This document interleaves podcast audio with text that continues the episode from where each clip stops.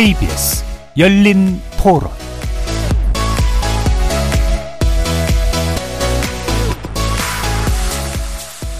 안녕하십니까. KBS 열린 토론 정준희입니다. 국정에서 해야죠. 그래서 명확한 책임자를 이렇게 가려내야 되고 개인적인 생각으로는 그 행정의 수반이고 그분이 발언한 게 국민들한테 신뢰감을 많이 못 얻었잖아요. 사과를 정식적으로 잘 안 한 것 같아요. 그리고 혹시 꼬리 자리가 아닌가 하는 생각이 들어서 밑에 사람만 하잖아요. 예를 들어 소방서장 뭐 이렇게 용산 경찰서장 그 말고 서울청 뭐 예를 들어 더 높은 사람들이 조사를 하고 또 어떠한 조치를 취했는가 국가 지도자로서 어떤 행동을 했는가를 봐야지. 경찰 수사는 자기네들끼리 하는 건데 제대로 조사가 되겠어요? 거의 뭐 칼자루 진 사람 쪽으로 거의 움직이기 마련이죠. 그 시간에 무엇을 했는지 그런 것들 정확히 국민들에게 알려주는 게 제일 좋죠. 여러 가지 일들이 터지면서 또 많이 묻히고 있는 상황이잖아요. 책임 회피를 하는 부분이 많이 보이기 때문에 좀 국민의 입장으로서는 좀 답답한 것 같아요. 그래서 결국엔 누가 해결을 할 거고 누가 책임을 질 건지를 정확하게 파헤쳐서 했으면 좋을 것 같아요. 만족스럽지도 않고요. 그냥 시원시원하게 나가는 것 같지도 않고 지지부지 제대로 조사하고 책임 다 가렸으면 좋겠어요. 국민들 앞에서. 뭐 누가 어떤 포지션에서 어떤 잘못을 했는지는 기본적으로 조사는 필요한데 이제 개인적으로는 또 너무 이제 그거를 정치적으로 이용하는 거는 또 보기는 그렇게 좋지는 않아서 누군가에게 잘못이 있다면 잘못은 뭐 확인을 하되 정치적 으로 이용하지는 않았으면 좋겠다라는 그런 생각이 듭니다. 거리에서 만나본 시민들의 목소리 들어보셨는데요. 지난 10월 29일에 일어난 이태원 참사가 오늘로 벌써 한 달째입니다. 대체 무엇이 문제였는지 알고 싶지만 아직도 그 사항은 뚜렷하지 않은데요. 국회 차원의 국정조사가 진통을 거듭한 끝에 합의된 이후 45일간이라는 비교적 짧은 시간 안에 이태원 참사의 원인과 의혹을 밝혀내야 되는 상황인데 예산안과 이상민 장관 회의만을 놓고 여야가 대치하는 양상이 계속되면서 국정조사의 전망도 불투명해지고 있습니다. 90일이라는 기간에도 제대로 된 성과를 내지 못했던 세월호 국정조사의 전철을 밟지 않기 위해 우리 국회가 해야 할 일 무엇일까요? 이태원 참사 후 한 달, 국회와 국정조사는 무엇을 해야 할지 세 분의 국회의원과 함께 정리해 보도록 하겠습니다. KBS 열린 토론 지금부터 시작합니다. 살아 있습니다. 토론이 살아 있습니다. 살아있는 토론, KBS 열린 토론. 토론은 라디오가 진짜입니다. 진짜 토론, KBS 열린 토론.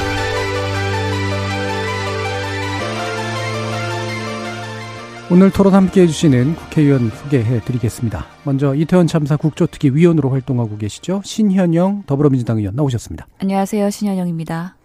자, 그리고 역시 이번 국조특위 위원이십니다. 용해인 기본소득당 의원 나오셨습니다. 네, 기본소득당 용해인입니다. 자, 국민의힘에서도 홍서중 의원께서 어, 참여해 주시기로 했는데요. 어, 아직까지 교통체증으로 인해서 약간 늦게 동참해 주실 수 있을 것 같습니다. 저희 열린 토론 문자로 참여해 주실 분은 샵 9730으로 의견 남겨주시면 됩니다. 단문은 50원, 장문은 100원의 정보 이용료가 붙습니다. KBS 모바일 콩과 유튜브를 통해서 무료로 참여하실 수 있고요. 모바일 콩을 통해서는 보이는 라디오로도 만나실 수 있습니다. 자, 지금 오늘은 이제 국정조사 관련된 논의에 집중하기 위해서 먼저 세 분을 모셨는데 일단 이제 특위에 또 참여하시는 두 분이 먼저 말씀을 주셔야 될 것 같은데요. 아, 국정조사 시작하기까지도 그렇게 쉽지는 않았지 않습니까? 어, 현재 국정조사 어떻게 좀 합의됐고 또 어떤 난관들이 좀 있고 어떻게 좀 전개시키려고 하시는지 어, 일단 먼저 간, 간단한 지금까지 총평 좀 한번 들어보도록 하죠. 신 의원님 말씀 주시죠. 예, 12구 참사가 발생한 지 벌써 한 달이 되었는데 한 달 동안에 유가족들께서는 도대체 정부의 조치가 무엇이 있었는지 제대로 된 사과나 그리고 진상규명도 이루어지지 않았다라는 거에 대한 원망 섞인 어, 성명을 어제 또 발표를 하셨습니다. 그만큼 저희 국정조사 특위위원으로서 어, 유가족들과 국민의 입장을 대변해서 이번 사건에 대해서 실제로 왜 그날 유가족들 그리고 희생자들 돌아오지 못했는지 정부에게 대신해서 물을 수밖에 없다라는 말씀 드리겠습니다. 특히 정부는 참사 초기부터 책임을 회피하고 거짓 해명을 하는 등 유가족들에게는 씻을 수 없는 상처를 주었기 때문에 이런 부분에 있어서의 진실 규명과 함께 책임에 대한 인정, 진솔한 사과 이런 부분에 대한 문제 제기를 할 예정이고요. 궁극적으로는 재난에 안전한 대한민국을 만들기 위한 국회의 역할과 노력 그리고 정부의 주문을 할 예정입니다. 예. 기본적으로 이제 현재까지 한 달이 지났는데도 현재 수단, 이른바 수산이라 수사라는 수단으로 밝혀진 게 별로 없고 유가족이나 피해자들 그리고 시민들의 눈에 뭐가 문제였는지를 알려주는 행위를 정부가 하지 못했기 때문에 그 역할을 국회가 하면서 이후에 이제 대책 마련에도 힘쓰도록 하겠다. 자, 이런 의지로 말씀 주셨고요.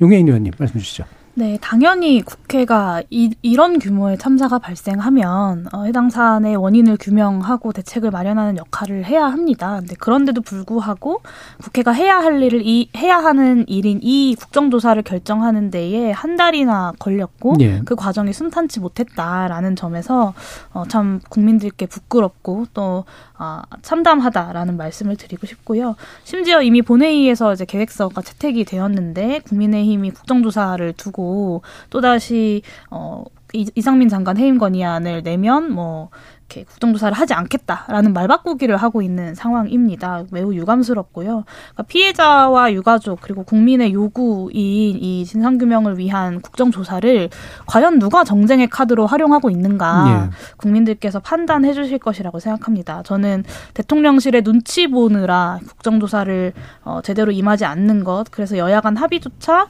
종이 조각으로 만들고 있는 어, 여당의 행태를 멈춰야 한다라고 보고 있습니다. 예, 그러니까 당연한 국회가 해야 될 일인데 왜 그거를 정쟁이라는 이름으로 막아섰었느냐? 오히려 지금 정쟁으로 막아서는 게 어, 정부 그리고 이제 여당이 아니냐 이런 이제 목소리를 내주셨습니다. 아, 뭐 이에 대해서 물론 국민의힘 의견을 들어봐야 됩니다만 현재 부재 중이시니까요. 좀 이따가 더그 얘기 좀더 구체적으로 다시 한번 좀 여쭤보도록 하고요.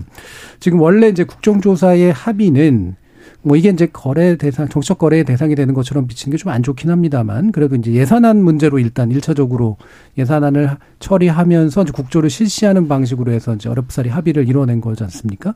자, 이 과정이 어, 어땠는지 또 한번 말씀을 좀 부탁드려 볼게요. 신영은 의원님 말씀 주시죠. 예, 실제로 이런 158명의 희생자와 많은 부상자를 냈음에도 불구하고 왜 예산안과 결부해서 조건부로 국민의힘이 어, 국정조사를 수용할 수밖에 없었는가. 결국에는 궁극적으로는 하고 싶지 않았는데 억지로 네. 끌려가는 거 아닌가라는 생각을 할 수밖에 없는 상황이고요.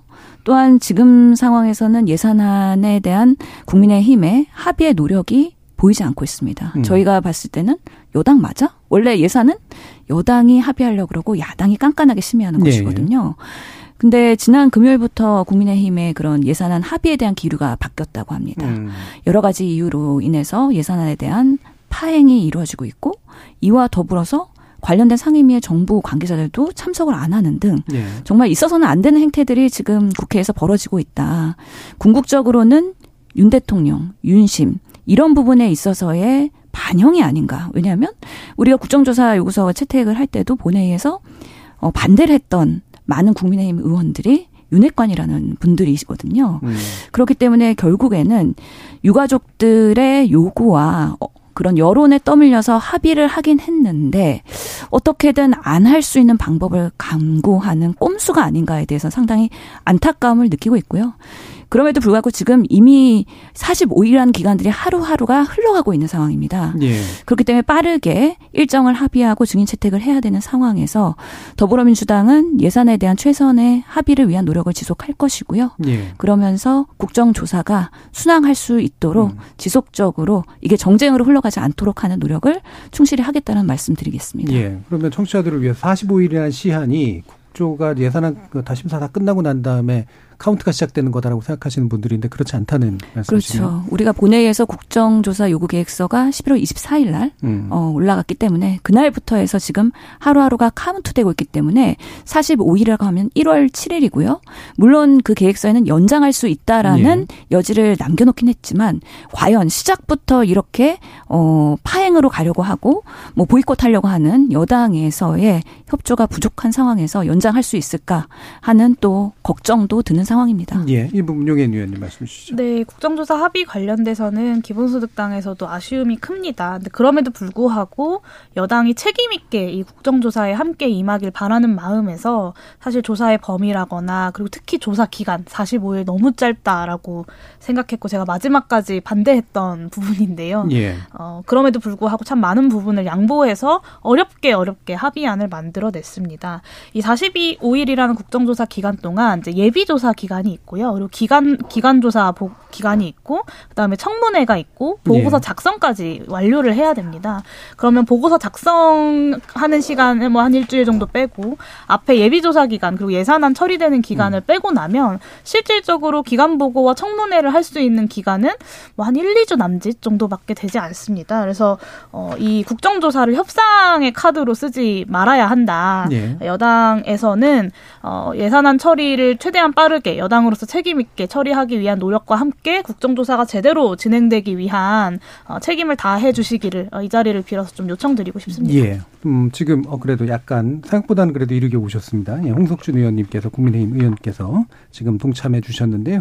아, 약간 이제 분위기 파악을 좀 하셔야 되긴 하겠습니다만 일단 소개 한번 부탁드리죠. 예. 예, 열린 토론 어, 시청자 반갑습니다. 예, 국민의힘 대구 달서구 갑을 지역으로 된 홍석준 의원입니다. 예, 앞에 또 다른 일정도 있으셨는데 그래도 저희 토론 에 함께 해주셔서 대단히 감사하고요.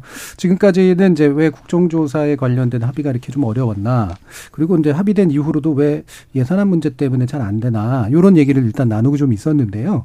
어, 홍석준 의원께 그래서 오시자마자 여쭤서 죄송하긴 합지만 합니다만 아까 신현 의원께서 그 부분을 얘기해 주셨어요. 왜 정부 여당이 예산안 통과를 빨리 하고자 하는 게 맞는데 오히려 지금 시간을 끌고 있는 거 아니냐라는 말씀을 주셨거든요. 왜 그렇다라고 보시는지요? 음, 절대 그런 것은 아니고요. 예. 어, 저희들이 지금 현재 어, 예산안 처리를 위해서 정말 뭐 모든 분들이 좀 고군분투 애를 쓰고 있는데 어, 정말 제1 당인 우리 민주당에서도 진짜 많이 좀 도와 어, 주셔야 됩니다. 사실 어, 지금 물론 뭐 야당 입장에서는 정부 예산에 대해서 비판하고 삭감할 수는 있겠지만 어, 지금 민주당의 태도를 보면은 대통령의 어떤 공약이라든지 또 용산 관련된 사항은 무조건 좀 지나치게 좀 삭감을 하려고 많이 하고 있습니다. 그걸 어, 보면서 어, 이거는 대통령이 새로운 어떤 정부가 일을 못하게 하는 거 아니냐.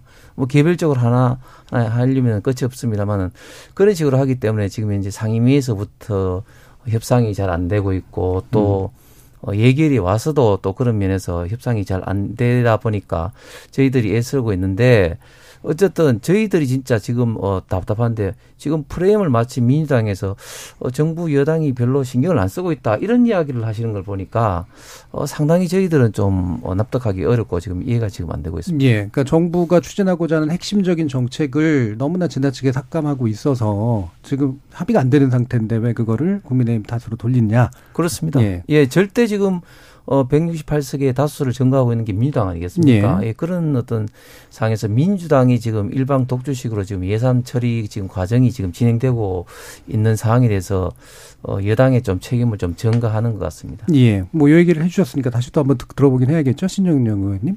예, 그렇기 때문에 예산 삭감이 뭐 우선은 삭감부터 논의를 하고 그다음에 증액을 논의하게 되는데요. 예, 지금 우리 말씀하신 그 윤심 예산이라고 저희가 합니다. 음. 용산 공원의 조성이나 아니면 대통령실 관련한 예산들 지금 협의가 되고 있고요. 일부 삭감된 부분에 있어서는 합의를 하려고 노력을 하고 있는 부분이라는 말씀을 드리고요. 그럼에도 불구하고 야당한테만 책임을 전가하고 또 성일종 의원님이나 아니면 대통령실에서 준예산 언급을 먼저 하셨어요. 네, 그만큼 처음부터 예산 심의에 있어서 과연 여당이 야당과 협의를 하고 싶었느냐, 의지가 음. 있었느냐에 대해서 그 진정성에 대한 의심이 있다라는 말씀드리고요. 저희는 명확합니다. 지금 이렇게 경제가 어려운 상황에서 정말 양극화 현상을 최소화할 수 있도록 정말 취약계층 그리고 약자 서민 이런 분들에 대한 그런 예산들을 더 확대해야 된다. 그런 면에서의 공공형 노인 일자리나 아니면 공공 임대 주택이나 여러 가지 서민 예산이라는 것들을 확대하면서 우리가 예산에 대한 합의를 가져갔으면 좋겠다라는 생각이 들기 때문에 우선 파행하시지 마시고 끝까지 논의하고 진정성 있게 인내심을 가지고서 어 그 노력하는 모습을 계속 보여야 된다. 예. 그런 면에서 국민의힘의 지금 모습은 여당의 모습 아닌 것 같아서 좀 아쉽다라는 말씀 드립니다. 예. 어, 그 문제에 대해서 우리 신영희 의원처럼 일거리 말씀을 해 주시니까 참 감사하고요. 음. 어, 지금 어, 성일종 정책위의장이라든지 대통령실에서 뭐 준예산 이런 어떤 이야기란 것은 그렇게 가겠다는 뜻이 아니라 그런 어떤 준예산을 지금 현재 생각할 수밖에 없을 정도 좀 심각하다. 그리고 준예산이라는 건 헌법 54조에 어, 법적인 어떤 정해진 거라든지 계속비라든지 일부 인건비라든지 이런 것만 지출할 수 있도록 돼 있습니다. 사실상 어, 정부 정책과 국가 경영을 하는데 어 굉장히 심각한 타격이 됩니다. 그렇기 때문에 어, 어떤 정부가 이제 준 예산을 뭐 기대하고 이런 거는 있을 수가 없는 이야기고 아까 방금 말씀하신 것 중에 예를 들면 용산공원은 윤석열 정책, 윤석열 정부 정책하고도 관계가 없이 문재인 정부 때부터 이루어지고 있는 그런 어떤 예산들입니다. 그런 예산들 어, 조차도 이렇게 삭감을 좀 지나치게 하고 있고 어, 특히 어, 지금 대통령이 예를 들면 주요 공약이라고 할 수 있는 예를 들면 어, 지금 뭐 경찰국 문제라든지 또 법무부 인사검증단이라든지 대통령실의 업무 추진비라든지.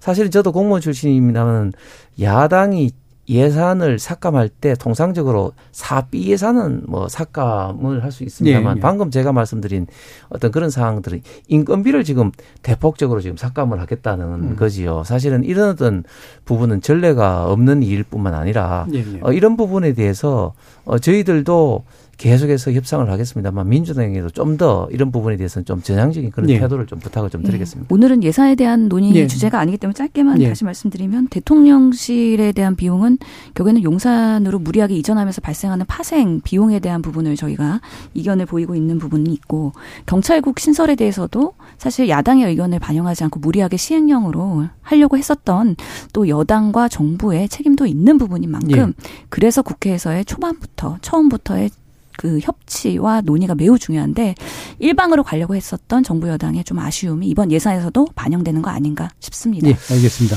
이 부분은 어, 두 분 다 아쉬우시겠지만 세 분 다 아쉬우시겠지만 요 정도로 일단 좀 끊어보고요. 왜냐하면 되게 중요한 문제인데 사실은 아, 정치적으로도 그렇고요. 하지만 국정조사의 문제에 좀 더 치중하기 위해서 두 번째 이것도 참 만만치 않은 쟁점인데요.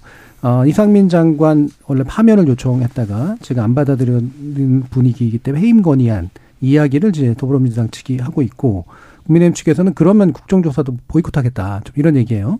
자 두 분이 또 치열하게 얘기해 주실 거기 때문에 먼저 용해인 의원 말씀 한번 들어보겠습니다. 네, 이상민 장관이 해임되어야 할 이유는 사실 제가 여기서 구구절절하게 설명하지 않아도 이미 국민들께서 다 알고 계실 거라고 생각합니다. 어, 이상민 장관은 국민의 생명 안전을 지켜야 할 주무부처의 장관이고 이번 참사에 어, 정치적 책임뿐만 아니라 어, 실무적인 책임 역시도 가지고 있다라는 점에서 어, 가장 먼저 이루어졌어야 될 조치 중에 하나가 이상민 장관의 해임 또는 경질이라고 생각합니다. 심지어는 참사 이후에도 계속해서 거짓 된 해명들을 반복하기도 하고 또 유가족들의 적극 어떤 유가족들의 요청이 있었음에도 불구하고 유가족들이 함께 모일 수 있는 자리라거나 유가족들의 의견을 참사 수습 과정에서 반영하는 문제에 굉장히 소극적이거나 혹은 방기 거의 하지 않았다시피 했습니다. 어, 누군들 폼나게 사표 던지고 싶지 않겠냐라는 어, 망언들만 보여줬고요. 최소한의 참사 수습조차 하지 못하는 장관에 대한 해임 여론은 저는 당연한 것이라고 예. 봅니다. 그런데 어, 대통령께서는 그럴 생각이 없으신 것 같습니다. 유가족들의 요구와 국민들의 요구에도 불구하고 여전히 귀 닫고 뭐 민주당 같은 소리 하냐라고 대통령실 관계자에게 호통을 치셨다고 하는데 이태원 참사의 수습과 진상규명 과정 역시도 민주당과의 대결 구도로 윤석열 대통령께서 인식하고 계신 게 아닌가 참 우려스럽습니다. 예, 그러니까 결국 핵심적인 쟁점은 이상민 의원을 해임을 뭐 요구하건 그렇지 않건 이거 이 건과 합의된 국정조사건은 별개로 가도 될 것 같은데 왜 이게 이제 같이 계속해서 묶이는 문제로 되느냐일 것 같아요. 이 부분에 대해서 국민의 입장을 한번 또 들어보도록 하죠. 예, 이번 국정조사는 사실은 어. 뭐 민주당도 그렇겠지만 특히 국민의힘 내부에서는 굉장히 좀 반대가 좀 심했습니다. 예. 그럼에도 불구하고 어 예산 처리라든지 특히 이제 여야 어떤 합치의 어떤 모습을 보이자 해서 지금 어 모처럼 어 합의를 보고 이제 국정조사가 이제 시작이 되는데 어 잘하신 것처럼 국정조사를 하는 이유는 강제 수사력이 있는 경찰 수사에서 찾을 수 없는 다양한 시각에서 한번 살펴보자. 네. 그래서 어 철저한 진상 조사와 관련 어떤 자들을 처벌을 하고 특히 또 어떤 재발 방지에 대한 어떤 국회 차원에서의 어떤 대책을 만들어 보자 그런 어 취지로 국정조사가 시작이 된 겁니다. 그런데 어, 국정조사 합의의 잉크가 또 마르기도 전에 국정조사의 가장 중요한 목적이라고 할 수 있는 어, 관련됐던 처벌했던 문제에 있어서 물론 이제 행안부 장관이 어떤 책임을 져야 될지는 모르겠습니다. 그게 예. 이제 법적인 책임도 있을 수 있고 뭐 정치적인 책임도 있을 수 있겠습니다만 저희들이 책임자를 처벌하지 않겠다는 것이 아니라 처음부터 철저하게 경찰 수사 후에 선수사 후 처벌이라는 그런 어떤 어 생각을 가지고 국정조사도 역시 그런 식으로 임하고 있는데 이 합의된 어떤 국정조사의 가장 중요한 목적인 처벌 문제에 있어서 주무 장관인 행안부 장관을 탄핵 혹은 해임 건의로 이렇게 해버리겠다. 그러면은 국정조사의 가장 중요한 목적이 상실되는 거죠. 뭐 탄핵이란 것은 헌법과 법률 위배해야 되기 때문에 아마 이런 어떤 대상이 좀 되기가 힘들기 때문에 일단은 어, 민주당에서 제외한 것 같고 오늘 민주당 의총에서 해임 건의 결정을 하면서 또 여론의 어떤 추이를 보기 위해서 또 그 시기는 어, 원내 대표단에 맡기는 그래서 약간 좀 어, 유동적으로 지금 됐습니다만 어쨌든 해임 건의를 이렇게 하겠다는 것은 국정조사의 어, 어떤 목적을 지금 현재 미리 선을 자르고 하기 때문에 국정조사의 어떤 진정한 취지를 굉장히 훼손하는 것이다. 그리고 실질적으로 들어가서 국정조사를 할 때 물론 이제 정인을 누구로 할 것이냐의 어떤 문제는 어, 굉장히 앞으로도 조금 이제 논쟁이 있겠습니다만은 예. 주무장관으로서 여기에 대해서 책임을 지고 포괄적으로 어, 국회 답변도 하고 또 대책 어떤 그런 것도 해야지 되는데 주무장관이 만약에 해임건의가 돼버렸다. 그러면 누구를 대상으로 책임 있게 국회에서 질의를 하고 대책을 세울 것을 요구를 하겠습니까? 네, 그럼 명, 좀 명확히 해주셔야 될 게 그 해임 이후도 사실은 증인으로 부를 수 있는 거잖아요. 그렇습니다. 예, 그러면 이게 증인으로 부르는 문제인지 아니면 국정조사 등을 통해서 규명을 한 후에 책임을 물어야 되는 순서상의 문제인 건지. 어, 저는 일단은 가장 중요한 것이 일단은 두 가지 다가 있지만 일단은 순서상에 예, 예. 저희들 어, 당에서 그리고 저도 일단은 철저하게 어, 경찰 수사 또 국정조사 시작되기 때문에 국정조사 이후에 책임을 묻는 예, 수사와 국정조사 예, 이후에 예, 예, 그렇게 하는 것이고 또 두 번째도 물론 해임 건의가 되고 난 다음에도 어 전직 주무장관으로서 나올 수가 있습니다. 예. 그러나 어, 전직 장관으로서 나왔을 때하고 현직 장관으로서 나왔을 때 국정조사에 대한 태도 내지는 관련된 어떤 어떤 부서의 협조 이런 부분은 완전히 어, 천지 차이로 다를 수밖에 없는 그런 예. 어떤 상황입니다. 알겠습니다. 예, 신 의원님. 뭐 국정조사의 목적과 이상민 장관의 해임과는 직접적인 관련 없다고 저희는 별건으로 봐야 된다고 네. 생각을 하고요. 실제로 지금 계속 국정조사를 보이콧하는 이유로서의 예산안 처리나 이상민 장관을 연계해서 하는 사실 정부 여당은 비겁하다라는 생각이 듭니다. 국민들이 판단하실 거라고 봅니다. 또한 오늘 윤석열 대통령께서 이상민 장관의 그런 해임 관련한 여당의 일부 목소리에 대해서 민주당 같은 소리 하고 있네라고 하신 거는 저희가 예전에 이 XX라는 모욕을 받았을 때와 비슷한 모욕적인 느낌이 있기 때문에 유감을 이 자리에서 표명을 하고요. 실제로 지금 유가족들께서는 왜 지난 한 달 동안 이상민 행안부 장관에 대한 그런 뭐 문제에 대해서 제대로 처신이 안 됐는지에 대해서 지적을 하시고 네. 또고 이재한 아버님 같은 경우에 오늘 인터뷰에서도 오히려 대통령이 어, 행안부 장관의 어깨를 어루, 어루만지시면서 격려했던 거에 대한 비판을 하셨습니다. 유가족들이 납득하지 못하는 이 상황에 대해서 저희 더불어민주당은 대신해서 목소리를 내는 거라고 말씀드리고요. 네. 역대에서도 서해 페리오나 성수대교 붕괴나 세월호 참사 때도 책임 있는 국무총리나 아니면 장관이 사의 표명을 했습니다. 물론 반려될 수도 있습니다. 하지만 어, 철저하게 책임지는 그런 모습을 보이는 게 국민들에게는 오히려 더 진정성 있게 다가간다라고 음. 생각이 들고요. 국민들께서도 지금 어, 이상민 장관의 문책 60% 70% 이상에서 어, 필요하다. 라고 강경하게 얘기하시는 만큼 충분하게 지금 어 진정성 있는 모습 보이는 게 매우 중요할 것 같다는 생각을 합니다. 결국에는 국민의 건강과 생명 안전 이 재난에 그런 어 관리를 해야 되는 주무 장관으로서의 지금 진정성 있는 모습이 보이지 않고 오히려 최근에는 화물연대 파업에서 중대본 수장으로서의 업무 지시를 하는데 네, 네. 매우 어색하고 매우 국민으로서 신뢰를 받을 수 없는 자리에서 역할을 하고 계신다. 이런 부분에 있어서 정부 여당도 빠르게 정리하는 게 오히려 당의 지지율이나 대통령 지지율에 오히려 도움이 될 것이다라는 말씀 드리고 싶습니다. 그한 가지만 좀 더 말씀드리고 싶은데요. 국정조사의 목적은 관계자들의 처벌이 아닙니다. 네. 그것은 수사관 수사기관에서 어, 법적인 사법적인 책임을 물어야 하는 그 과정에서 이루어지는 일이고 국정조사 자체는 이태원 참사의 형사적인 책임뿐만 아니라 전반적인 참사의 원 원인을 규명하는 것이 국정조사의 목적입니다. 어, 그리고 또 한 가지 또 국민의힘의 입장에 좀 반론을 드리고 싶은 건요. 수사 결과가 나오면 책임을 물을 수 있다? 아마 그때 가면 3심 결과 나와서 유죄가 확정되어야 책임을 물을 수 있다라고 할 것입니다. 예. 그, 때까지 기다려야 되는가? 그렇다면 사실 윤석열 대통령의 임기가 거의 다 끝날 텐데요. 이런 논리야말로 전형적인 이상민 방탄 아, 논리다라는 말씀을 좀 드리고 싶습니다. 예.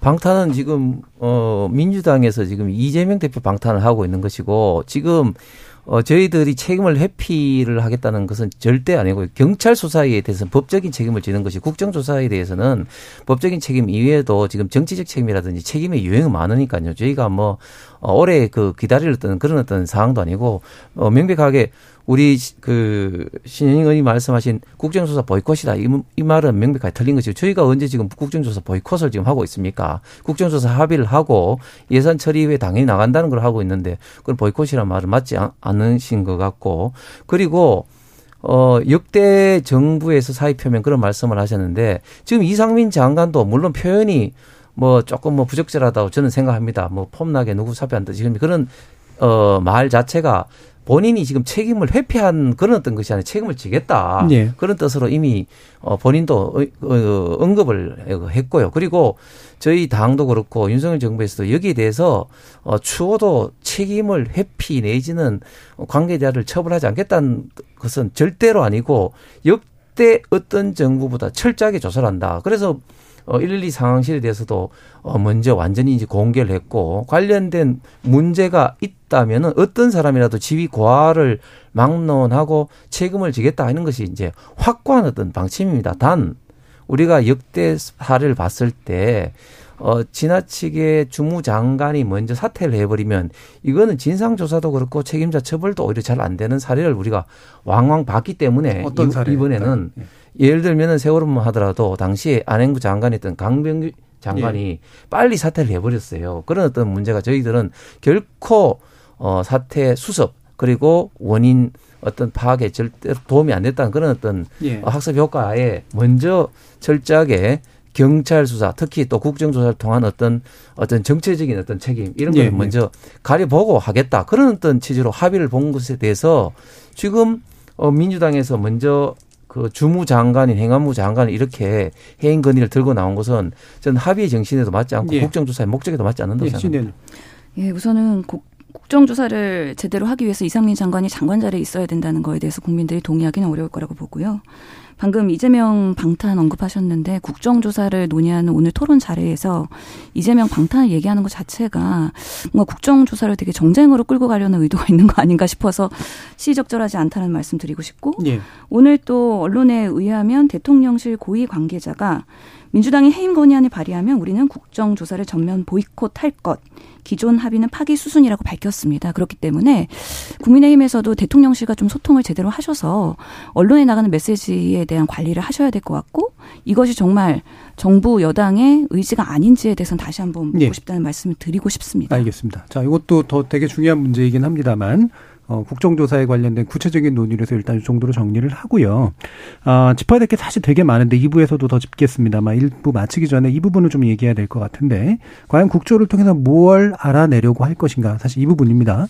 그래서 일단 아, 어, 국민의 의견을 먼저 좀 듣는 게 좋을 것 같긴 한데 홍석준 의원께 지금까지 수사 상황에서 드러난 것 또는 드러낸 것이 어느 정도라고 평가를 하시고 그게 실제로 국정조사의 연관성 속에서 국정조사가 무엇에 주목을 해야 된다라고 보시는지를 좀 말씀 주시죠.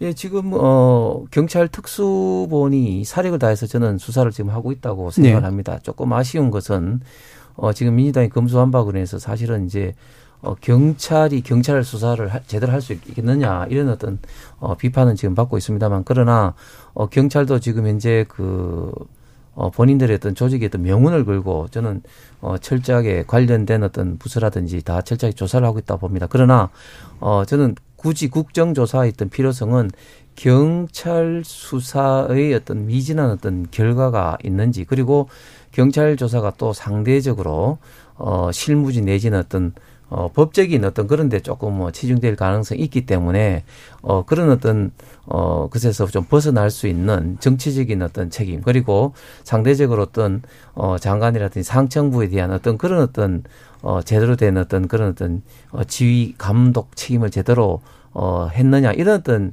측면에서 국정조사의 어떤 역할을 어, 굳이 따지면 예, 예. 필요성이 있다고 봅니다. 예, 그러니까 법 에 지, 지나치게 집중하는 다시 말하면 형벌을 하려고 하는 것에 문제에 지나, 지나치게 집중하지 않고 광범위한 법, 정치적 책임, 특히나 상관에 대한 책임 이런 것들을 물어보겠다라는 건데요. 용 의원님 말씀 주시죠. 네, 일단은 그 사전 예방 그리고 현장 대응, 컨트롤 타워, 정부 책임자, 정부 수습의 각 단계에서 책임자들의 책임 소재를 입증하는 것이 첫 번째 과제일 것 같고요. 네. 지금 참사 발생한 지 한 달이 지났지만 그 어떤 책임자들도 본인의 책임을 인정하거나 아니면 어, 사, 진심 어린 사과를 하거나 하지 않고 있습니다. 어, 세월호 참사 같은 경우에는요, 정홍원 당시 국무총리가 참사 발생 11일 만에 어, 사랑하는 가족을 잃은 비통함에 몸부림치는 유가족들의 아픔과 국민 여러분의 슬픔과 분노를 보면서 국무총리로서 응당 모든 책임을 져야 한다라고 사퇴 의사를 밝혔습니다. 박근혜 정부가 당시에 잘했다는 것이 아니라요. 예. 박근혜 정부도 이 정도는 했다라는 예. 말씀을 꼭 드리고 싶고요. 정부가 이런 책임에 대해서 책임을 통감하거나 책임을 질 의지가 없다면 국회에서 그 책임 소재를 명명백백하게 밝혀서 정확하게 책임을 묻는 과정들이 필요하다라고 보여집니다. 예. 아, 또 일선 경찰이나 소방관 일부의 어떤 사법적 책임 혹은 실무선의 현장 대응의 책임으로만 문제를 국한시킬 것이 아니라 마땅히 막아야 했고 막을 수 있었던 국가의 책임을 확인하는 것이 어, 중요한 또 과제라고 보고 음, 있습니다. 네, 신 의원님. 예, 가장 심각한 문제는 컨트롤 타워의 실종이라고 보거든요. 그 당시 10월 29일 날 대통령 지시가 밤사이에 7번이 있었는데도 불구하고 그 다음 날 현장에 오셔서는 압사 뇌진탕이겠지라고 현장과 괴리된 발언을 하셨습니다. 과연 그 일곱 번의 지시가 제대로 된 상황 파악에서 나온 발언이었는지에 대한 어, 그 대응과 상황에 대한 어, 진실 규명이 필요하다고 보고요.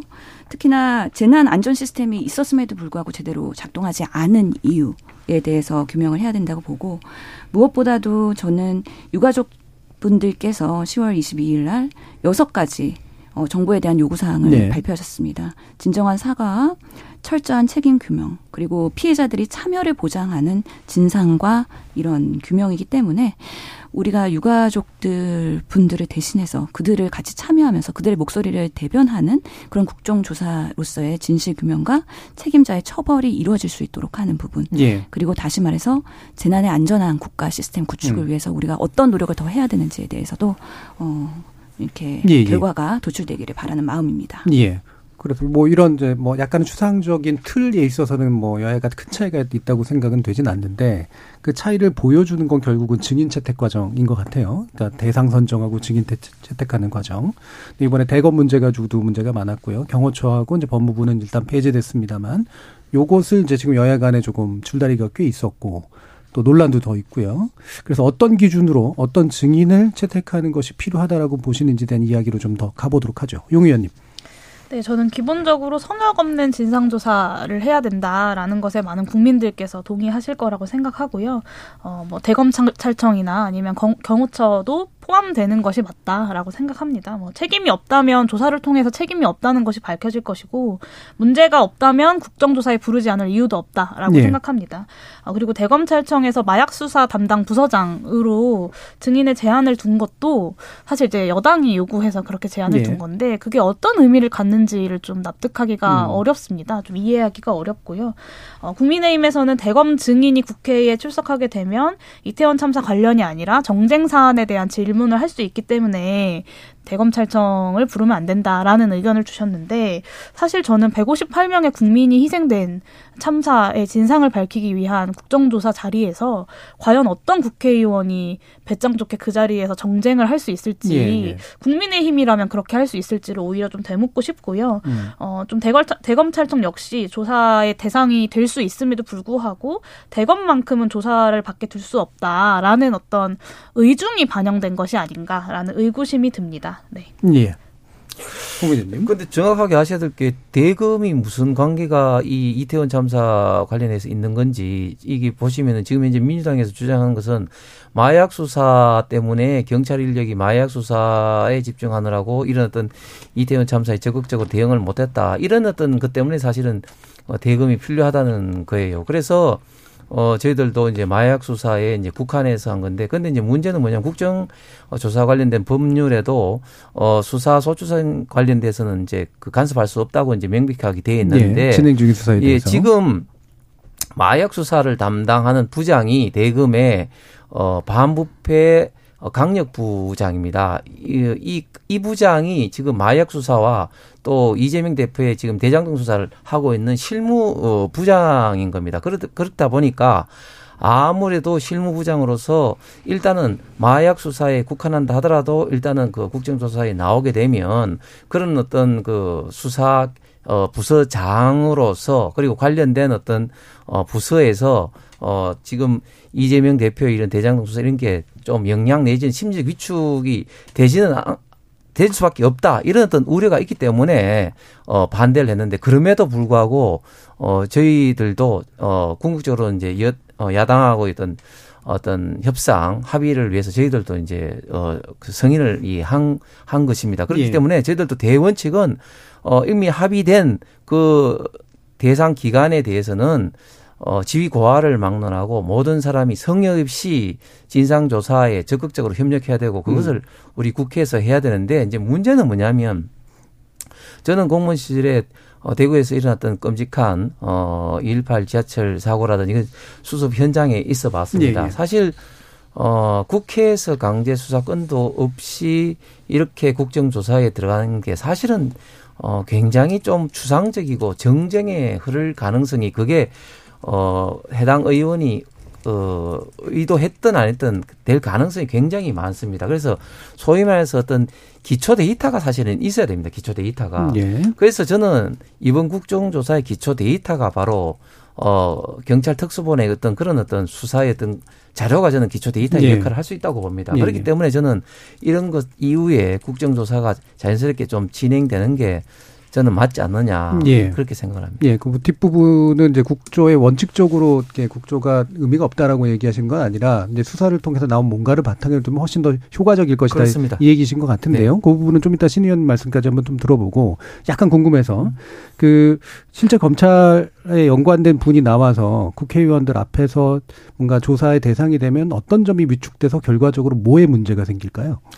어, 이게 사람인 이상 그 입장을 바꿔서 제가 어, 거기 현장에 나오게 된다면 사실은 국정조사라는 자리가 굉장히 어, 심리적으로 위축될 수밖에 없는 어떤 그런 자리입니다. 그리고 어, 예상치 못한 많은 의원들의 그런 어떤 어떤 질의와 그리고 관련된 어떤 책임을 하면 굉장히 어, 위축될 수밖에 없기 때문에 저는 그런 것들이 해당 부사장뿐만 아니라 그 부서원들한테까지도 좀 심리적으로 좀 위축이 예. 될 가능성이 저는 있다고 그러니까 봅니다. 이를테면 이재용 대표 관련된 수사는 좀 살살해라라든가 하지 말아라든가 이렇게까지 연결될 수 있다. 아, 그게 어 그 구체적으로 언급은 하지 않더라도 그 언급은 하지 않더라도 좀 심리적으로 위축이 된단 네, 말이죠. 네, 알겠습니다. 신 의원님.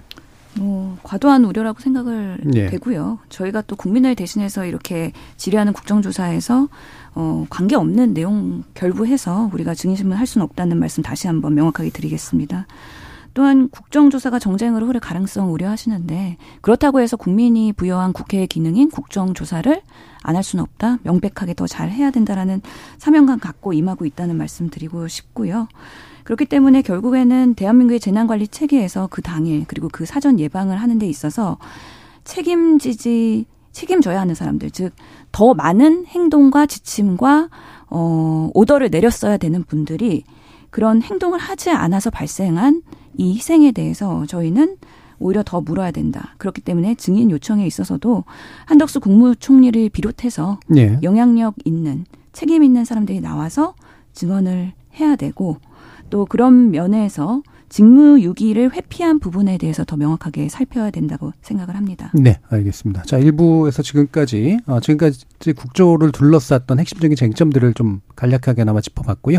정의진 문자 캐스터 불러서 청취자들 문자 들어보고 이어지는 2부에서 이제 기존 경험의 바탕을 둬서 어떻게 좀 효과적인 아, 국정조사를 할 것인가 이야기 나눠보도록 하겠습니다. 정의진 문자 캐스터. 네, 지금까지 여러분이 보내주신 문자들 소개합니다.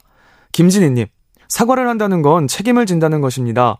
지금까지 정부 여당이나 윤 대통령의 태도를 보면 진정한 사과를 한 것인지 의심스러운 상황입니다. 권남영님, 세계 경제가 침체되어 있습니다. 국회는 정부 탓만 하지 말고 나라의 미래를 위해서 일해야 합니다. 그리고 모든 사건 사고를 정부 탓으로 돌리지 않았으면 좋겠습니다. 왜 야당은 모든 것을 정쟁화시키는 건지 한심스럽습니다. 0013님, 해임, 파면 등의 이야기가 나오기 전에 장관께서 국민들께 진솔한 사과와 함께 스스로 거취를 결정했어야 하지 않을까요? 4309님, 지금 예산안 삭감이나 이상민 해임 등 민주당의 행태가 바로 이재명 대표의 방탄을 위한 정쟁화로 비춰집니다. 조세미님, 이태원 참사 사후 조치로 관련자 해임 등 문책이 중요한 것이 아니라 사고 발생의 유형별 원인이 무엇인지 밝히는 것이 가장 시급합니다. 정치권에서는 당장 무익한 정쟁을 중지하시기 바랍니다. 유튜브 레니님, 국정조사로 뭘 더 확인하고 밝혀야 할까요? 행안부 장관만 해임한다고 사고가 매듭 지어지는 건 아니지 않습니까? 유튜브에서 YS방님, 국정조사를 하게 되면 이상민 장관에게 당신은 행안부 장관으로서 이태원 참사에 책임이 있는가라는 질문을 반드시 하고 명확한 답변을 들어야 한다고 봅니다. 유튜브에서 이창섭님. 왜 국정조사랑 예산안이 연결되어야 하는지요? 이런 걸 정치적 거래라고 하는 거 아닌가요? 네, KBS 열린 토론. 이 시간은 영상으로도 생중계하고 있습니다. 유튜브에 들어가셔서 KBS 일라디오 또는 KBS 열린 토론을 검색하시면 지금 바로 토론하는 모습 보실 수 있습니다. 방송을 듣고 계신 여러분이 시민 농객입니다. 계속해서 청취자 여러분들의 날카로운 시선과 의견 보내주세요. 지금까지 문자캐스터 정의진이었습니다. 토론이 세상을 바꿀 수는 없습니다. 하지만 토론 없이 바꿀 수 있는 세상은 어디에도 없습니다.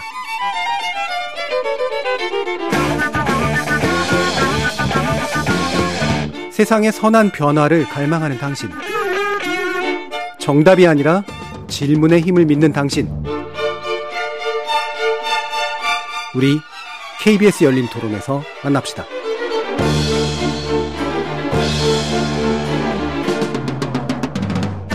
KBS 열린 토론 이태원 참사 국정조사와 국회 역할 그리고 의무에 대해서 신현영 더불어민주당 의원, 홍석준 국민의힘 의원, 용해인 기본소득당 의원 이렇게 세 분과 함께하고 있습니다.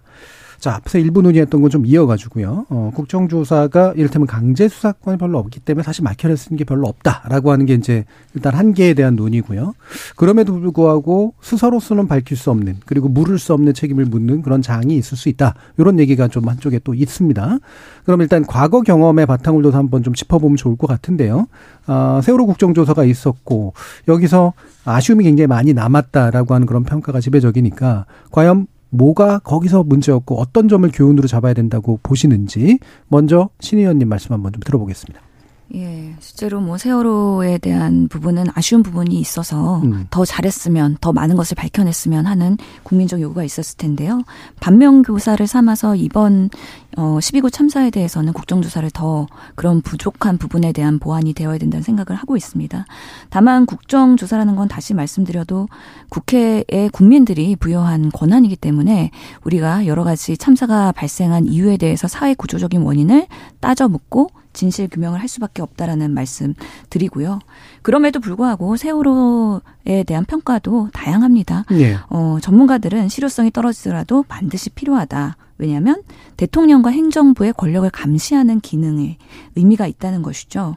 그 국정조사라는 것 자체만으로도 국회의 입법권을 네. 강화하는 것이고 권력이 우리나라는 워낙에 행정부에 집중되어 있기 때문에 이를 견제하는 데 있어서 행정부에 부담을 줄 수 있는 부분 그리고 정치적 책임을 묻는 것이 고위 공직자들에게는 참사에 대한 성찰을 할 수 있는 다시 네. 한 번의 기회가 될 수 있다라는 면에서 민주주의 정신에 맞는 국민 여론을 반영한 국정조사에 대한 순기능도 있기 때문에 네. 이런 부분들을 우리가 세월호 때의 그런 부족한 부분 메꿔서 다시 한번 여야가 제대로 했으면 좋겠다라는 바람이 있습니다. 네, 아쉬움은 남지만 그래도 행정 행정부로 하여금 긴장하게 만들고 또 이후의 일에 대해서 좀 더 다르게 접근하도록 만든 그런 효과도 있었다. 이번엔 더 제대로 해보겠다. 자, 그러면 홍석준 의원님. 예, 그 국정조사 특히 그 세월호 관련돼서는 여덟 차례 국정조사라고 예. 특검을 냈습니다. 그 관련돼서 어, 소요된 예산만 해도 2,200억 이상인데 어, 그 관련해서 뭐 특별하게 더 나온 것은 없어서 국민들에게는 어, 좀 일부분에서는 좀 비난을 좀 받았고 또 일부분에서는 좀 아쉽다는 그런 예. 어, 평가가 있었습니다. 어, 그런데 어, 제가 모두에 말씀드린 것처럼 국정조사라는 게 어차피 어, 한계가 분명히 좀 있을 수밖에 없는 특히 실무적으로 봤을 때 있을 수밖에 없는 그런 상황입니다. 그럼에도 불구하고 어, 저희도 합의한 이유는 조금 전에 우리 신영이 말씀하신 것처럼 행정부를 견제하고 국정조사 존재 자체만으로도 어떤 수사력이 있는 경찰 수사로 밝혀질 수 없는 어 다양한 어떤 이해관계의 시각에서 바라봄으로써 어 우리 사회에서 이런 어떤 어 참사가 왜 일어났는지 그리고 어떻게 하면 재발 방지를 할 수 있는지에 대한 어떤 대책을 하는 데는 저는 어 일부 기능을 좀 당연히 예, 예. 할수 있다고 생각을 합니다. 이런 면에서 어 이번에 좀 국회에서 좀 바라봐야 될 것 같은데 사실은 국회도 책임이 사실은 자유로울 수가 없습니다. 음. 왜냐하면 2005년도 상주 사고 이후로 어 2006년도 이전하고 이유가 좀 달라지는데 2005년도 이전에는 어 공공기관이 주최한 행사에만 안전 관련된 어 계획을 하도록 돼 있었는데 2006년도 이후로는 민간 주최 행사도 안전 관련된 계획이 반드시 이제 첨부하도록 되어 예. 있었습니다. 이번 사고에 앞서서 일어난 이태원 어 국제 음식 축제에서도 그 이태원 상인회가 주최한 곳에는 안전 관리 계획이 있었기 예. 때문에 100만 이상이 다녀갔지만 사고가 없었는데 이번에는 그런 어떤 주체가 없는 행사이기 때문에 안전 관리 계획이 없었던 그러니까 이런 어떤 부분이 분명히 과거의 어떤 입법 어떤 미비로 되어 예. 있었습니다. 이렇기 때문에 대통령께서도 어, 말씀은 했습니다만은 이런 어떤 부분도 국회에서 어, 과거에 했던 그런 어떤 입법 미비랄까 이런 부분을 좀, 좀 반성을 하면서 좀 예. 대책을 마련해야 될 것 같습니다. 예, 행정부를 긴장하게 만드는 힘과 더불어서 입법 미비 문제를 국회가 들여다볼 필요는 분명히 있다라고 말씀을 주셨어요. 실제로 또 다양한 이해관계자를 들여다볼 수 있다 그랬는데 어떻게 할 수 있는지는 모르겠습니다만 이따 좀 더 짚어보도록 하고요. 자, 용 의원님 말씀 주시죠. 네, 국정조사가 강제력이 없어서 의미가 없다라는 말들이 국회의원들의 입에서 나온다는 것이 저는 너무 사실 부끄럽고요. 예. 이 그것의 의미는 국정조사라는 국회의 권한을 스스로 포기하겠다는 말과 다름없다고 생각합니다. 저는 어, 그렇다면 차라리 일관성 있게 국정조사라는 권한을 국회가 스스로 내려놓겠다라고 주장하시는 것이 맞다라는 생각을 하고요. 두 번째는 세월호 참사 당시에 제가 25살이었고 대학생이었습니다. 당시에 세월호 참사 이후에 왜 8번, 9번이나 국정조사와 각종 특검, 특별조사위원회를 설치해야 됐는지 똑똑히 기억하고 있습니다. 어, 세월호 당시 집권 여당이었던 국민의힘의 전신인 새누리당과 어, 그리고 정부가 아주 조직적으로 집요하게 진상규명 과정을 방해했기 때문입니다. 그것을 기억하고 있는 국민들이 그리고 피해자들이 또 아직도 어, 있는데 그럼에도 불구하고 이번 참사 이후에 다시 세월호 참사 2,200억이라는 그 돈을 그 액수를 운운하면서 아홉 번이나 조사했지만 제대로 한 게 없었다라고 하는 것은 어, 본인들의 책임을 지금 스스로가 인정하고 있는 것인지 되묻지 않을 수가 없고 어, 본인들의 과거를 반성하고 있는 것인가라고 되묻지 않을 수가 없습니다. 저는 적반하장도 이런 적반하장이 없다라는 생각이 들고요. 지난 8년 동안 참사의 진실이 얼마나 밝혀졌는지 그리고 피해자와 그 가족들의 상처가 제대로 치유되었는지 그리고 안전한 대한민국으로 가기 위한 개혁 과제들이 제대로 수립되고 추진되었는지 이 질문들에 대한 답을 8년 동안 못 내리고 있는 것이 굉장히 안타깝고 어, 지금 어, 원래는 이제 세월호 참사 이후에 평가를 토대로 사참위가 권고했던 독립적인 재난조사 기구가 설치가 되었다면 이렇게 혼란스럽지 않은 방식으로 조금 더 질서 정연하게 수습과 진상규명 과정이 이루어질 수 있었을 거라고 생각합니다. 하지만 현재로서는 그 과정이 진행되지 못했고 국회가 그 역할을 해야 된다고 생각하고 요. 어, 8년 전과는 절, 달라야 한다라는 절박한 마음으로 국정조사 위원들이 임하고 있다라는 말씀을 드리고 싶습니다. 잠깐만요. 지금 용인 의원은 여기 어, 공개된 방송에 나와서 어, 정확한 팩트를 자꾸 왜곡을 지금 하시면 곤란하죠. 아니 여덟 차례 국정조사 중에 물론 어, 박근혜 정부 때도 있었지만 문재인 정부 들어와서도 얼마나 있었습니까? 그거를 전부 다 그러면은 어, 박근혜 정부나 저희 당이 전신 새누리당에서 왜곡해서 그게 안 된 건 아니지 않습니까? 그러니까 그거는 분명히 팩트를 어, 왜곡된 그런 말씀을 하시면 안 되는 거고 두 번째로 제가 어, 어떤 분명히 제가 이야기를 했습니다. 실무적인 어떤 수사와 그리고 정치적인 이런 관계에서 어 실무적인 어떤 그 강제력이기 때문에 수사력이 어떤 그런 어떤 국정조사가 분명히 한계는 있지만 그러나 다양한 입장에서 바라볼 어떤 그런 어떤 필요성이 있어서 국정조사의 필요성에 대해서 저도 이야기했고 저희 당에서 합의를 했다. 그렇게 이야기를 했는데 그걸 국회의원이 그렇게 하면 다 포기를 해야 된다. 그런 식으로 제가 한 말도 아닌 걸 가지고 그렇게 왜곡적인 말씀을 하시면 안 됩니다. 그것의 예. 의미에 대해서 말씀드린 거고요. 예. 이미 세월호 특조위가 어, 어떤 아, 그 박근혜 대통령의 7시간 행적을 조사하는 안건을 의결하려, 의결하려고 하, 했을 때 조직적으로 방해한 혐의로 재판에 넘겨진 박근혜 정부의 인사들이 있습니다. 네. 예, 예. 알겠습니다. 이게 뭐 팩트냐 해석이냐 뭐 이 부분에 대해서는 제가 오늘 더 논의하고 자 하지는 않고요. 뭐 각자 또 보시는 시각이 충분히 다를 수 있기 때문에 세월호 문제는 일단 반면 교사로 일단 한번 얘기를 해본 거고 여기서 다시 한번 좀 끌어와서 이제 이게 국정조사라는 제도적 한계가 명확히 있어서냐 아니면 제도적 한계 안에서도 국회가 권능을 충분히 쓰지 못해서 생기는 그런 문제냐 요거가 이제 약간 더 중요한 문제인 것 같아요. 이 부분 신 의원님 좀 말씀 좀 주실까요? 어떻게 하면 권능을 더 제대로 쓸 수 있을까? 예, 국정조사 특위가 아무래도 한시적으로 운영되다 보니까요. 예. 이게 뭐 조사가 이루어지고 보고서 채택되고 나서 그 이후에 작동을 제대로 할 수 있는 뭔가 추적 할수 있는 의무 음. 시스템이 없는 것에 대한 태생적인 한계가 있을 수밖에 없다라는 네. 생각이 들고요. 또 그렇기 때문에 담당 상임위가 따로 있지가 않아서 조사 기간 만료 후에 음. 특위가 해체되기 때문에 이번 저번 세월 때도 그렇게 조금 사고 대처가 흐지부지 된 거 아니냐 이런 예. 아쉬움이 있습니다. 예. 그렇기 때문에 이런 부분에 대해서 보완을 우리가 어떻게 제도적으로 할 것이냐에 대해서 다 같이 중지를 모아야 된다고 생각을 하고요. 음. 특히나 증인이나 참고인 출석할 때 이게 강제성이 떨어지기 때문에 공권력을 동원한 수사에 비해서 실행력이 떨어지는 것도 사실입니다. 그래서 예. 우리가 증인 출석할 때도 지금 여야 합의를 하게 돼 있거든요. 음. 그렇기 때문에 국민의힘이 반대하면 또 이게 합의가 안 될 수가 있다라는 음. 어려움. 음. 그러면서 제대로 된 진상 규명에 한계가 있을 수 있는 우려가 있기 때문에 그래서 여당의 자세가 매우 중요하다라는 말씀 다시 한번 우리 드리고 싶고요. 예. 예. 그리고 이게 증인 출석하지 않았을 때 처벌을 좀 무겁게 하는 조치를 해야 되는 법 개정도 필요합니다. 예. 이런 부분에 있어서도 제도 개선이 필요한 거기 때문에 이런 정쟁을 키울 것이라는 우려 때문에 이게 국정조사를 제대로 못하는 게 아니라 더 제대로 할 수 있도록 시스템을 어떻게 갖춰갈 것이냐 이런 부분에 있어서도 이번에 같이 논의하면서 국정조사에 임했으면 좋겠다라는 네. 말씀드립니다. 그러니까 일단은 사후에 좀 해결을 해야 될 지금부터라도 해결하면 좋겠습니다만 그 문제로 지적하신 건 특히 이후에 상임이라든가 이런 연결고리가 없기 때문에 후속 대책을 책임 있게 마련하는 데까지 못 간다. 흐지부지 된다. 요 부분이고 또 한 가지는 어, 이 증인 출석을 강제하고 거기에 대해서 처벌 규정이나 이런 것들을 더 도입해야 된다. 요런 쪽이시고요. 지금 당장은 그래도 여야가 합의만 한다면 최대한 증인을 많이 불러낼 수 있기 때문에 이 부분에서 합의의 정신이나 국회 정신이 중요한 게 아니냐 요 얘기를 하셨는데 받아가지고 한번 또 홍 의원님 말씀 한번 들어보죠. 그렇습니다. 국정조사가 여야 합의로 하, 고자 하는 취지는 이게 어 자칫 어 정쟁에 휘말리는 것을 최대한 방지를 하고 국정조사의 목적을 최대한 어 실현하기 위해서 여야 합의로 이제 가게 됩니다. 그리고 어 사실은 이제 뭐 강제 수사권 없지만 이제 어 강제 구인이라든지 일부 어떤 그런 어떤 네. 준 수사에 어 준하는 그런 어떤 뭐 권한도 분명히 있는 것이죠. 그렇기 음. 때문에 여야 합의가 지금 이번에 이루어졌는데 어 이번에 합의가 이루 다시 말하지만 합의가 이루어진 이 국정조사가 출발 본격적인 출발도 하기 전에 지금 행안부 장관에 대한 해임 건의 결정한 것은 저희가 볼 때는 여야 합의 정신을 명백하게 지금 위반 내지는 훼손했다고 그 생각이 들어서 굉장히 그 유감스럽고요. 사실은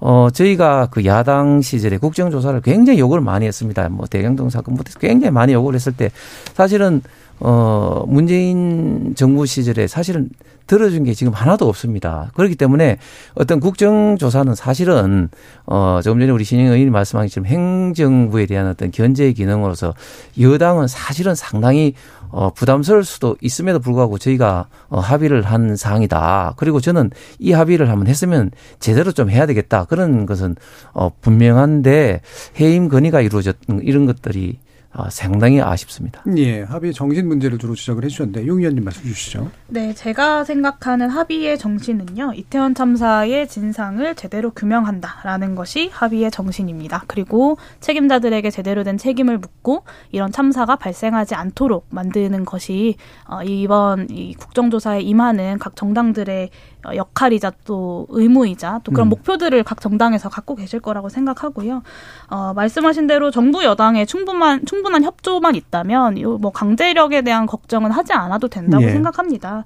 어, 근데 벌써부터 사실 이 국정조사 아, 자체를 좀 흔들려는 시도들이 있어서 굉장히 좀 우려스럽다라는 말씀을 드리고 싶고요. 어, 국정 그 진상 규명의 가장 첫 번째 조건은 자료들이 정보들이 투명하게 공개가 되는 것입니다. 네. 어, 그런데 이미 사실 관계 부처들에서 어, 뭘 자료를 이렇게 의원실에서 요구를 하면 특수본에 책 잡힐까봐 자료를 드리지 못하겠다라는 말씀을 음. 하시기도 합니다. 그런 그러니까 면에서 수사에 불리하게 쓰일 수 있다. 네, 그런 예. 면에서 사실 특수본의 수사가 음. 좀 이런 현장의 일선 책임, 일선 공무원들에게 책임을 전가하는 방식으로 진행되고 있는 것이 오히려 진상 규명을 방해하거나 혹은 방해물이 되고 있다라는 우려도 어, 등장할 수밖에 없는 지점이고요. 오히려 그런 점에서 국정조사의 필요성이 어, 더 커 지고 있다라는 고민들을 좀 하고 있습니다. 그리고 또 한 가지 좀 여쭈고 싶은 건, 어, 이상민 장관의 해임이 도대체 어떤 합의 정신을 위반한다는 건지 많은 국민들께서 조금 의아해 하실 것 같은데 구체적으로 어떤 합의 정신을 위반한다는 것인지 국민의힘에서 좀 설명을 해주시면 좋겠습니다. 예, 바로 또 질문을 하셔서 이건 예, 대답을 요청드릴 수밖에 없긴 한데 앞에서 얘기를 하긴 했습니다만 이게 두 가지 문제인 것 같아요. 이제 바- 좀 말씀을 준비하시면서. 그러니까 이를테면은 이제 겉으로 내- 내세우는 명분의 문제와 사실은 이제 속에서의 이제 어떤 정치적인 협상 과정에서의 좀 심리적이면서 어 일종의 뭐 정치적인 젠틀맨십이랄까 뭐 이런 것들하고의 관련된 문제도 있는 것 같고 어떤 측면을 더 주되게 보시는지 한번 물어, 물어보죠. 홍석종 의원님.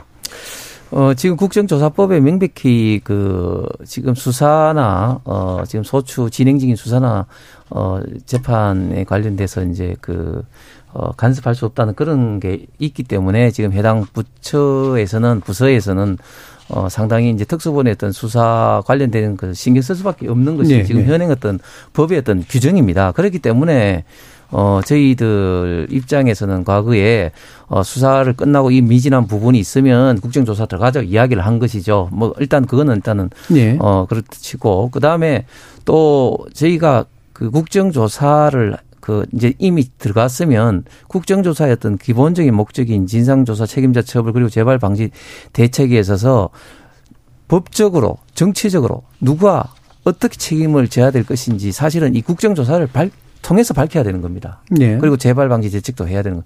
그런데 이미 해당 부처의 가장 중요한 중후부처 장관을 해임 건의를 해버린다. 그럼 이미 어 그 국정조사였던 그 목적이 벌써 뭐 그게 사실이든 아니든 상당 부분이 벌써 해버린 것이죠. 그리고 제가 다시 한번 말하지만 어 저도 공직 생활을 한 사람으로서 주무 장관이 해임 건의가 돼가지고 나중에 정인으로 불려 나왔을 때와 현직 장관으로 와서 국정조사에 임해서 대하는 어떤 어 주무부처의 어떤 자세, 자료 뭐 이런 것은 어 당연히 차이가 날 수밖에 없다. 그래서 제대로 된 국정조사에서 행안부 장관에 대한 해임 건의는 저는 상당히 좀 부적절할 수밖에 없다 그렇게 생각이 됩니다. 예.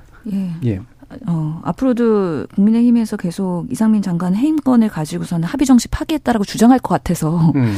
어, 미리 말씀드려야 될 것 같은데 저희가 11월 23일 날 어, 두 원내대표의 합의문을 봐도 이상민 장관의 뭐 앞으로의 어 그런 어? 거취 문제 음. 그런 것들에 대한 언급은 전혀 없고요.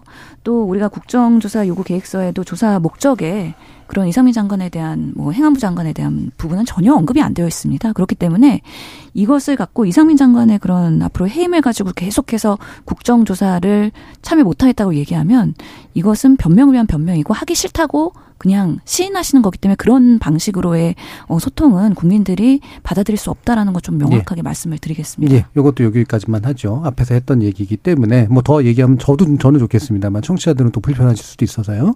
어, 국조에 대해서 마- 나머지 시간 동안 조금 더 얘기해 볼 텐데요. 저는 핵심 중에 하나가 유가족에 관련된 문제인 것 같습니다. 유가족의 이게 뭐 이걸 일부의 의견이다 아니다 또 이런 식의 논쟁이 있을 수도 있긴 합니다만 유가족들이 원하는 내용 중에 하나는 조사 과정에 그러니까 즉 진상 규명 과정에 자신들의 의견이 좀 들어가고 참여도 됐으면 좋겠다라는 문제이고 이게 사회적 참사나 이런 거 문제를 해결하는 데서 굉장히 중요한 기본 어, 정실이 될 수도 있는 거라 이번 국조에서는 어떤 식으로 이 부분을 처리해야 된다라고 보시는지에 대한 의견으로 한번 더 들어가 보도록 하죠. 용 의원님 말씀 주시겠어요? 네, 저도 유가족들의 참여를 가장 중요하게 생각하는 부분 중에 하나입니다. 이 유가족에 대한 진, 지원은 참사의 진상을 알 권리와 수습 과정에서 참여할 권리를 보장하는 데에서부터 시작한다라고 보고 있고요. 유가족에 대한 예의를 다하고 정치가 해야 할 수습의 책임을 다해야 된다라고 보고 있습니다. 어, 앞서 이야기했던 것처럼 어, 국정조사 과정에 유가족들의 목소리가 반영되어야 한다는 것을 어떤 방식으로 할 것이냐. 네. 어, 저는 어, 그 기관 보고나 혹은 음. 청문회 이전에 유가족들과의 그 국정조사 특위가 만나는 음, 자리를 마련해야 예. 된다라는 생각을 갖고 있고요. 진상규명 과정에서도 필요할 시에는 증인 채택을 통해서 음. 국정조사 과정에 유가족들의 증언을 충분하게 담을 수 있어야 한다고 생각합니다. 어, 유가족들의 목소리가 국정조사에 담기는 것을 어, 국민의힘에서도 좀 적극적으로 나서 주시기를 좀 이 자리를 빌어서 요청드리고 싶습니다. 예. 신 의원님. 예, 실제로 유가족분들이 정부에 대한 불신이 상당히 있더라고요. 이런 부분에 대한 걸 어떻게 극복할까 고민을 해야 되는 네. 부분이고요. 네. 저는 지금 유가족 정부의 여섯 가지 요구 사항을 바이블처럼 갖고 다닙니다. 그래서 이분들이 원하는 진정한 사과와 책임 규명 그리고 이분들이 참여하는 방식으로의 여러 앞으로의 해결책에 대한 논의 자리가 상당히 많이 마련되어야 된다. 다행히 65명의 유가족 분들께서 준비 모임을 시작한 만큼 네. 앞으로는 더 목소리 내시고 더 소통할 수 있는 여러 가지 자리와 공간을 만들어야 된다는 생각이 들고요. 더더욱이 현재로서 답답해 하시는 분, 분들이 진생일 규명이 지금 명확히 안 된다는 건데요. 특히나 그 10월 29일에 우리 사망한 자녀의 어, 그런 사체가 왜 나도 모르는 다른 곳에서 정말 밤새 찾고 했지만 정보가 없이 어, 나중에 다음날 확인이 됐는지 그 과정에서의 이송과 처치와 뭔가 어, 의료에 대한 역할도 궁금해 하시고요. 특히나 유가족들이 모이지 못하도록 했다라는 불신 갖고 계시는데요. 1대1로 직원들이 전담으로 붙었지만 이분들이 유가족끼리 연결되지 못하도록 하라는 지침을 네. 받았다라는 증언이 있는 만큼 이런 부분에 있어서의 규명 그리고 어 실제로 그 날 자녀의 휴대폰을 제공받길 원했으나 경찰들이 지침이 없을 때까지 지침이 있을 때까지는 휴대폰 못 돌려준다 해가지고 사실 자녀를 찾지도 못하고 자녀의 마지막 어, 현장의 모습을 생생하게 지금 확인하지도 못했던 그 답답함들이 남아 있습니다. 그날에 정말 살릴 수 있었다면 왜 정부는 그리고 국가는 그 자리에서 제대로 역할을 못했는지에 대해서 하나하나 차근차근 우리가 대답을 해야 된다. 그리고 국가가 예. 정부가 설명해야 된다. 그 의혹이 규명되는 방식으로의 국정조사가 이루어질 음. 수 있도록 최선의 노력을 다할 것입니다. 네, 그러니까 방금 예를 들어 두신 그런 유족들이 가지고 있는 궁금증과 억울함, 분노 이런 것들이 이제 국정조사의 중요한 의제로서 받아들여져서 해결이 돼야 된다. 그러기 위해서 만남을 해야 된다. 자, 홍 의원님. 예, 방금 신의 말씀하는데 100% 동의를 하고 유가족의 어, 뜻을 뭐 어떤 형식으로든지 뭐 조사를 해서 최대한 어떤 국정조사의 반영을 당연히 해야 됩니다. 그리고 어, 대상자 선정이라든지 세밀하게 어, 유가족 어떤 뜻을 어쨌든 어, 최대한 반영을 좀 해야 되고 어, 신의님 말씀하신 그런 어떤 부분은 당연한 거고 그 이외에도 어, 어떤 어, 경찰 어떤 어떤 결과라든지 뭐 이런 것도 어, 유가족에게 최대한 어, 자세하게 좀 어, 보고랄까 정보를 좀 제공을 좀 네. 하는 어떤 방식은 뭐 당연하다고 보고 다는 이제 어, 유가족의 의사가 사실은 또 통일이 안 되는 부분이 꽤 있을 겁니다. 그렇겠죠. 예를 들면은 어 지금 유가족 중에서도 벌써 이제 그 어, 자녀, 사망 자녀였던 어떤 명단 공개 여부라든지 이런 거는 굉장히 좀 심각하게 지금 이제 대립되는 그런 어떤 부분들이기 때문에 어, 유가족 간의 어떤 대립되는 이런 어떤 부분을 어떻게 할 것인지 이런 거는 좀 더 어, 좀 세밀하게 좀 접근이 좀 필요할 것 같습니다. 예. 그러니까 유가족 간의 의견상의 대립이 좀 있는 부분들은 처리를 좀 잘해야 되고 뭔가 공통된 의견들에 대해서는 적극적으로 받아야 되고 그렇습니다. 이런 걸 텐데요. 네. 예. 네. 그런 협의체하고 적극적으로 만나는 부분은 필요하다고 보시는 거고요. 네네. 예, 알겠습니다. 자, 그러면 이제 마무리할 시간이 다 됐는데요. 벌써 시간 많이 갔습니다. 아, 지금 국정조사를가 원활하게 그리고 제대로 돌아가기 위해서 어떤 점에 제대로 좀 주목을 해야 되고 어떻게 또 국회와 정부가 진실 규명에 임해야 된다라고 보시는지 한 1분 남짓한 시간을 통해서 한번 이야기를 들어보도록 하죠. 신 의원님부터 말씀 주실까요? 예, 오늘도 새로운 사실이 언론에 보도가 됐는데요. 실제로 서울 경찰청의 무전 기록이 공개가 되면서 경찰이 이태원 참사 1시간 전부터 대형 사고에 대한 언급을 했는데 이에 대해서 은폐했다라는 기사가 났습니다. 여전히 많은 사실들이 은폐되어 있습니다. 그리고 수사라는 이유로 어, 자료들이 제출되고 있지 않습니다. 이번 국정조사를 통해서 우리가 협의한 내용에 수사와 재판의 이유로 조사에 응하지 않거나 자료 제출을 거부할 수 없다고 돼 있는 만큼 많은 자료들, 그날의 상황들이 드러날 것이라는 기대를 하고요. 무엇보다도 모든 진실 규명과 책임자 처벌, 그리고 재, 재발 방지에 대한 대책은 유가족 중심 그리고 피해자 중심 국민들이 원하는 방향으로 될 수 있도록 저도 위원으로서 최선을 다해서 노력하겠다는 말씀드립니다. 예, 그러면 혹시 수사 과정이기 때문에 공개될 수 없다라는 그런 한계가 국정조사 과정에서도 수시로 좀 노출될 수 있을 것 같다고 생각하시나요? 그런 이유로 변명을 하거나 사실이 드러나지 않거나 정보 자료 제공이 안 된다고 하면 예. 저희가 지구끝까지 쫓아가서 현장에 정말 현장 조사를 통해서 예. 그리고 끝까지 항의하면서 국정조사의 위원으로서 부여된 권한을 최대한 활용할 거라는 말씀드리겠습니다. 예, 알겠습니다. 홍석중 위원님 말씀 들어보죠. 예, 저희 제 지역 구에서도 한 분이 이제 돌아가셨습니다. 어, 이 자리를 빌어서 다시 한번 이태원 참사로 인해서 돌아가신 분들 명벌 빌면서 어, 유가족 분들과 어, 정말 어, 돌아가신 분들에게 정말 죄송하다는 말씀을 좀 드리겠습니다. 이번 어, 국정조사가 여야 합의로 어렵게 어, 마련된 자리인 만큼 정말 음, 정쟁을 떠나서 철저한 진상조사 그리고 관련된 책임자 처벌 그리고 더 중요한 것은 재발 방지를 위해서 어, 국회에서 정말 그 여야가 머리를 맞대는 그런 어, 자리가 됐으면 좋겠습니다. 정말 이런 참사마저도 정쟁화가 된다면 어, 유가족을 두번 울리는 것이고, 대한민국에 어떻게 보면 좀 미래는 없을 것입니다. 여야의 어떤 입장을 떠나서, 어, 정말 진정한 어떤 목적으로 좀 했으면 좋겠고, 다시 한번, 어, 오늘 민주당 의총에서 그래도, 어, 시기를 못을 박지 않았습니다만은, 국정조사의 기본적인, 어, 목적에 좀 위배되지 않도록, 어, 양당 중심으로, 어, 활동을 좀 했으면 좋겠습니다. 예. 그래서 국민의힘은 국정조사 참여하시는 거죠? 예.